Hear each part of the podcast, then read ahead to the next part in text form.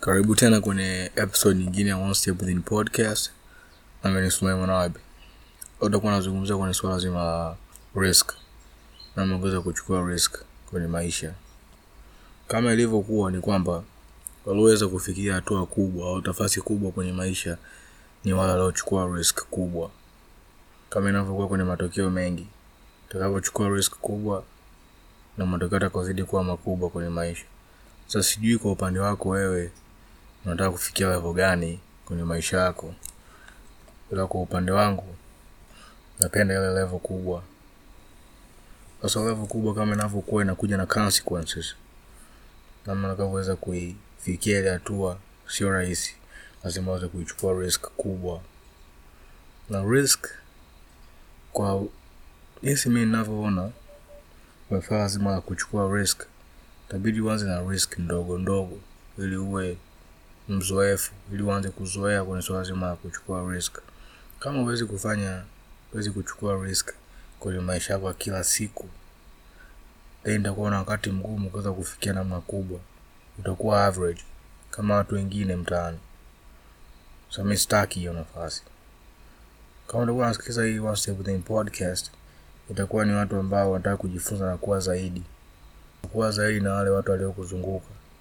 Kuwa zaidi na wale watu ambao ni wa kawaida ambao wanaishi maisha yao kila siku tu kama watu wengine. Ndio jamii tulioijenga hiyo.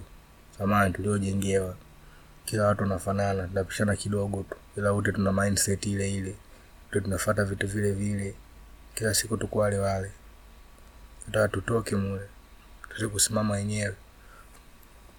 Kwa leo sasa nitakuwa na kueleza kwenye swala zima la risk na kuweza kutoa mifano tofauti tofauti ambayo inaweza kuwa inspiration kwa watu wengi. Sasana kama nyie mnaosikiliza tumeweza kuona hivi kwa kama mmeweza kufuatilia kwa watu wote waliofanikiwa pakubwa kuna interview zao nyingi waga zinaulizwa.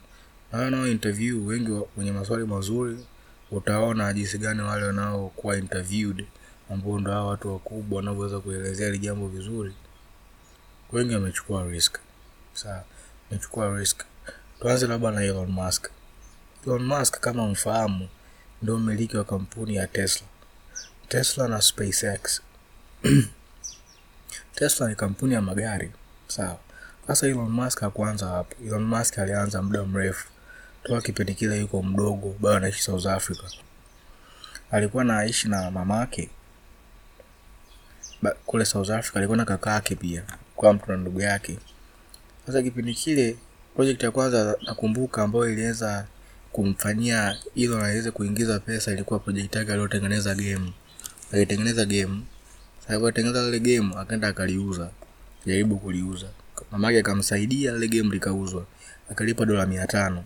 Ilikuwa hela nyingi kipindi kile. Kule kule South Africa nakumbuka. Akainunua ile game. Akainunua ile game. Yona akafurahi sasa baada ya kukua baada ya muda baadaye akaweza kuondoka kila mtu akakake akaweza kusoma. Alivyomaliza sasa chuo akaamua sasa kuingia kwenye project zake ambazo alikuwa anataka kuzifanya sasa. Katika hicho kipindi chote kuna wengi waliosoma na Elon. Kuna wengi wanamjua kabisa Elon kama rafiki kama mtu wa karibu aliokuwa naye. Ila aliamua kuchukua risk kubwa ya kuweza kuifuata ile jambo lake. Kwa akaamua kuingia ndani zaidi. Akaanza kufanya project hapa katikati kwenye ilikuwa za za internet. Nakumbuka kwenye miaka ya mwanzoni hivi alikuwa na application moja hivi ambayo ilikuwa inafanya malipo pia mtandaoni ambayo ilikuwa na pesa sana na PayPal. Nakumbuka Peter Thiel ambaye ndo mwanzilishi wa PayPal alikuwepo kwenye jengo moja na Elon Musk. Ile ile jengo moja afu wote walikuwa wapinzani kwenye hilo swala. Sasa baadaye akawa anataka waweze kuungana Peter Thiel aweze kuungana na nani? Na Elon Musk kwa sababu Elon alikuwa anataka waweze kuungana ili waweze kupunguza ile competition nzima wote tuwe kitu kimoja wote waweze kusaidia watu online kuweza kufanyaje? Kuweza kufanya malipo. Kwa akafanya vile. Hilo na kachukua risk nakumbuka ya project ya kwanza ambayo aliweza kufanya na kaka yake. Pesa aliyopata pale kwenye ile project kubwa aliyofanya kaka yake kachukua ile pesa akaingiza kwenye Tesla. Akaanza kufanya project yake ya Tesla. Ikaenda ikaenda mwaka elfu mbili na nane baada ile crash ile financial crash samani crash iliyotokea mwaka elfu mbili na nane Marekani mwaka ujao unaokuja mwaka elfu mbili na tisa Elon akaamua kutoa gari lake la kwanza la umeme ambayo ilikuwa ni Tesla Roadster. Mona ya kwanza hiyo. Ilikuwa ndogo hivi, ilikuwa nzuri, sema ilikuwa ghali, ilikuwa unakadua kama laki mbili na hivi. Ilikuwa project yake ya kwanza, ilipokelewa vizuri mno, vizuri mno, watu wakaipenda ile project, wakaipenda ile gari, watu wakanunua ile gari, wakasema hapa kuna kitu hapa. Watu wakaanza investors kama kawaida, wakaja wakaingiza pesa zao kuweza kumsaidia Elon aweze kufika pale anataka kufika, kaingiza pesa tuna akazidi kuchukua risk. Kuna risk kubwa zipo hapa katikati, hilo anaweza kuzichukua kuweza kufika pale anataka kufika.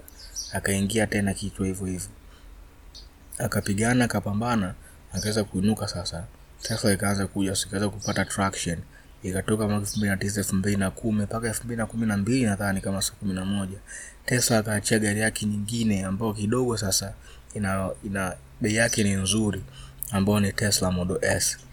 Model S ilivyotoka mwaka elfu mbili na kumi na mbili nadhani siku kumi na moja kitu kama hicho, ilikuwa ni Tesla ya kwanza ambao watu wengi waliweza kuipokea vizuri.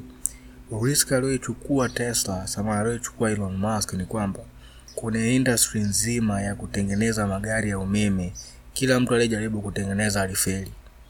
Magari mengi yaliyotengenezwa ya umeme yalikuwa cha muonekano wake ni sio mzuri, ni mbaya. Cha pili, range nzima ya, ya kuweza kulitembeza lile gari ilikuwa ndogo, yani umbali wa kuweza kutengeneza kulitembeza lile gari au kutembea nao ni mdogo. Cha tatu ni kwamba halina spidi ya kutosha, yani vikitembea utasema kama vinini, sijui vigari vidogo vinavyotumia umeme. Wengi waliokuja alifeli, ni Elon peke yake aliamua kuisimama dete na kuweza kutetea ile jambo analoliamini ndani yake kuwa ana uwezo wa kutengeneza gari ambalo linaweza likadondosha vitu vyote hivyo vitatu ambavyo vilikuwa ni vikubwa. Kuna swala zima la nini la magari ya umeme, kwa akatengeneza Model S. Model S ilivyotoka, watu walilipenda, watu walilipokea vizuri lile gari, watu wakawa wanalinunua. Ilikuwa kipindi hiki kama dola elfu themanini hivi kwa kipindi cha mwanzoni, ilikuwa bado hela nyingi, watu walipokea vizuri, ikaenda hivyo. Sasa Tesla watu walivyozidi kununua na watu walivyozidi kununua gari nyingi za Tesla, watu wakaanza kuingia sasa, manunuzi akazidi kuwa makubwa. Kama kwenye kampuni yoyote, manunuzi akavyozidi kuwa mengi kuwa mengi kuwa mengi, unasaidia sasa ile kampuni kuweza kupata pesa nyingi ya kutosha kununua resources za kutosha na kuweza kupunguza bei ya nini, bei ya bidhaa. Kwa Tesla akaja akatoka na gari yake nyingine sasa, ambayo akatoka na Tesla Model 3 Model 3 sasa ndio ni Tesla ya watu wa kawaida, watu ambao walikuwa wanaitaka, maana walikuwa wanataka Tesla ambao itakuwa affordable kwa watu wengi kuweza kuinunua Tesla. Samani Elon Musk wakati akatengeneza Tesla sasa Model 3, baadaye ikatoka na Model X na Model Y baadaye mbeleni. Umeona nia nzima ya Elon kwamba aliweza kusimama dete, aweza kuchukua risk kubwa ambayo ya watu wengi ambao walikuwa nyuma yake ambao walijaribu alichokijaribu wakafeli, ila akajua kabisa kuna mwanya wa kuweza kusimama kwenye swala zima la magari ya umeme. Alidondosha vyote. Tesla ni magari, ni gari moja ambalo ukiliona hivi inaelekea kuwa gari la kifahari.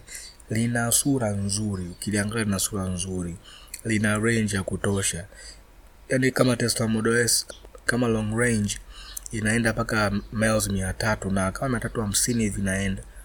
Na hiyo anazidi kupanga kuweza kuipeleka zaidi modolasi kunazokuja. Kama hii modolasi ambayo imetoka mwaka jana na maanani mwaka juzi, ule modolasi plad ni matusi, yani lina spidi kali, ndo gari la kwanza linaloongoza kwa acceleration dunia nzima, naenda sifuri mpaka miles sitini ndani ya sekunde moja pointi tisa.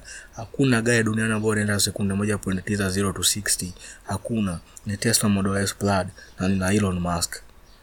Ushansoma hapo, hiyo anaweza kusimama, amebomoa kila kitu kiasi cha kwamba yeye ndo amekuja kuwa mfano kwa makampuni mengine ya magari duniani kuweza kumuiga yeye, kuweza kusimama na kuweza kuweza kutransform makampuni yao na kuweza kuingia kwenye hili soko zima ambao watu wamelipokea vizuri la magari ya umeme.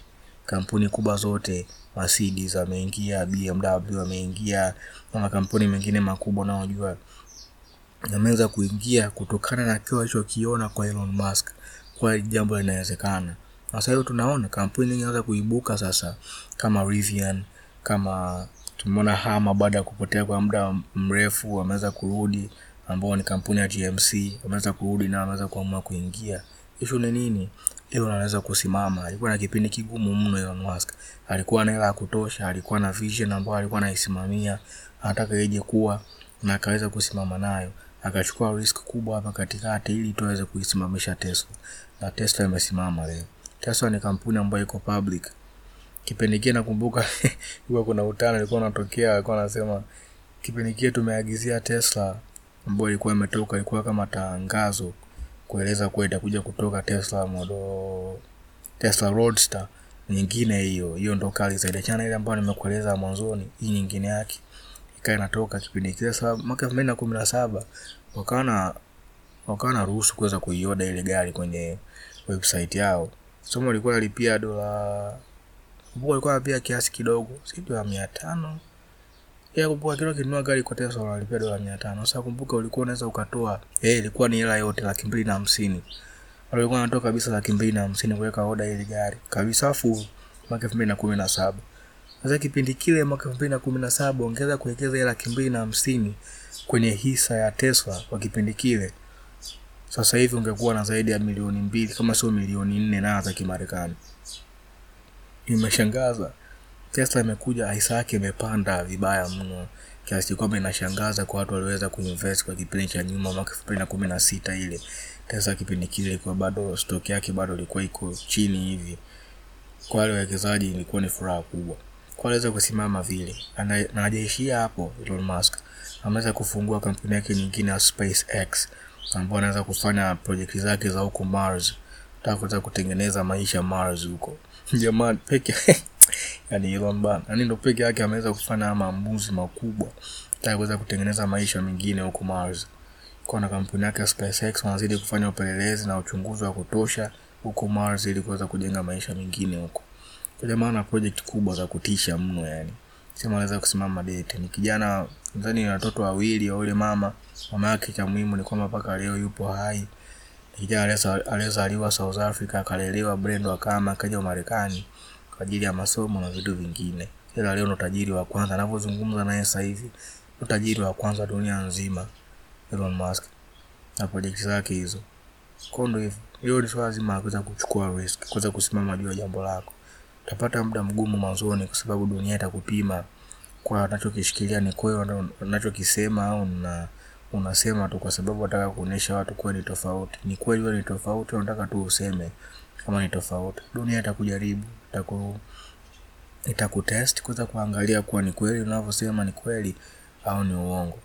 Kwa swala zima na dunia ni kama hivyo nilivyokuwa nasemaga kuwa ni inakutest kuweza kujua kama kweli tukizungumza ni kweli.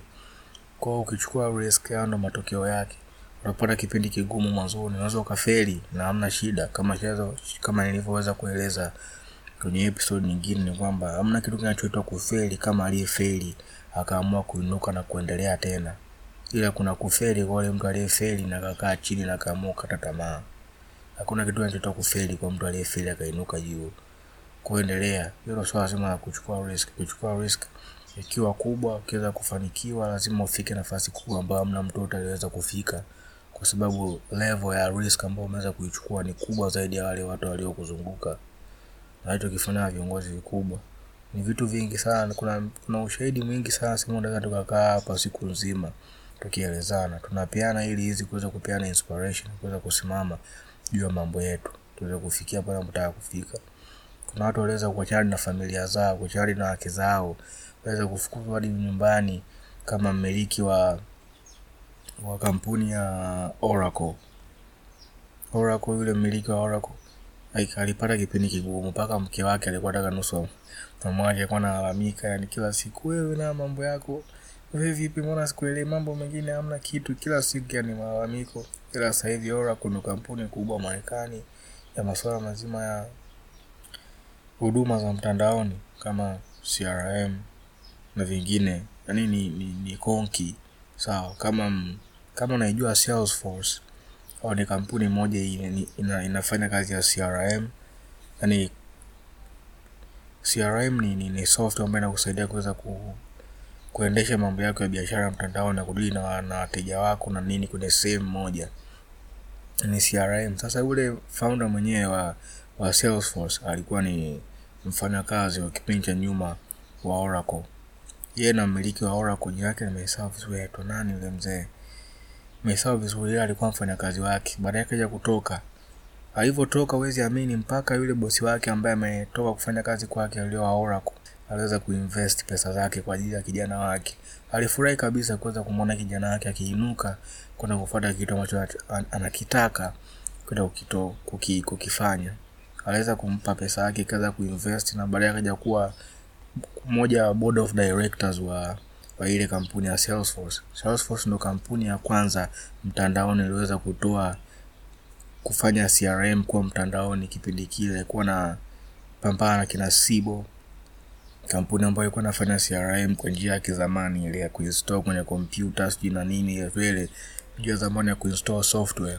Sasa amefanya software ambayo ipo kwenye cloud ambayo ipo mtandaoni na ndo alikuwa watu wa kwanza kipindi kile, na ndo alikuwa ni mtu wa kwanza aliweza kutengeneza subscription ya ya huduma zake mtandaoni. ndio software ya kwanza mtandaoni ambayo inafanya subscription. Kwa hiyo ukitaka kutumia software yote mtandaoni, ukaona kuwa unataka kufanye ulipe kila mwezi e, baba mzazi wa hiyo hapo godfather au pioneer wa hiyo ishu nzima, na alikuwa ni ujamaa jina yake nimemsahau kidogo, utaeleza siku nyingine labda kama mkitaka kuweza kuwaeleza, nitaweza kueleza siku nyingine zaidi jina lake ni nani, ila ndo alikuwa mwanzilishi wa jamaa Salesforce, kampuni kubwa mno. Ukifika California ni kampuni kubwa mno, yani kubwa mno. Yani ukisema Salesforce, sasa ni Salesforce ikiweza kuandaa matamasha yake au mikutano yake kwa ajili ya shughuli zake, yani huwezi amini mpaka barabara zinafungwa yani kwa ajili ya watu, maana watu wengi wengi mno, wazungumza watu laki laki mbili wanakuja kwa ajili ya hiyo shughuli, ni watu wengi mno. Kwa ndio hicho tunataka kuelezea leo, ni swala zima la kuchukua risk. Usiogope kuchukua risk. Kama unataka kuweza kufikia hatua kubwa ya maisha, kumbuka lazima uchukue risk. Risk itakapokuwa kubwa na matokeo yatakavyokuwa makubwa, akiwa madogo na hivyo hivyo inavyokuwa. Kwa tutaka tufike pamoja sehemu ambapo ni nzuri, tuweze kukutana siku moja, tuweze kufurahi na kuweza kukumbushana yote tukuanza kuelezana mwanzoni, kuweza kufanya tuweze kufika pale pamoja. Sitaki nifike peke yangu, sitaki elimu ninayopata niweze kuitumia peke yangu, nataka nitumie na nyie, sababu kama nilivyoweza kuambiwa na mwandishi mmoja mkubwa alikuwa anaitwa jina lake nimelisahau jamani. Aliweza kuniambia kuwa jambo kubwa aweza kulifanya hapa duniani ni kumpa mtu aweze kufika pale anapotaka kufika, na utafika popote unapotaka kufika. Kaweza kuniambia hili swala, kuwasaidia watu wengine, natakaweza kumsaidia yule mtu afike pale anapotaka kufika, na utafika popote pale anapotaka kufika, na utafikia chochote unataka kukifikia. Kaweza kuniambia kwa hiyo mwenzangu, sasa mimi niweza kushare na hizi na nyinyi kuweza kuwasaidia niweze kufika nyie pama mnataka kufika, ila mimi niweze kufika ile sehemu ninayohitaji kufika. Mimi ni Suleiman Nawab, na mpaka siku nyingine tutazungumza tena. Nimekumbuka jina lake, yule founder wa Salesforce anaitwa Mark Benioff. Kwa hiyo ndio hiyo ndio Mungu nataka niwakumbushe kabla sijaondoka. Mpaka siku nyingine.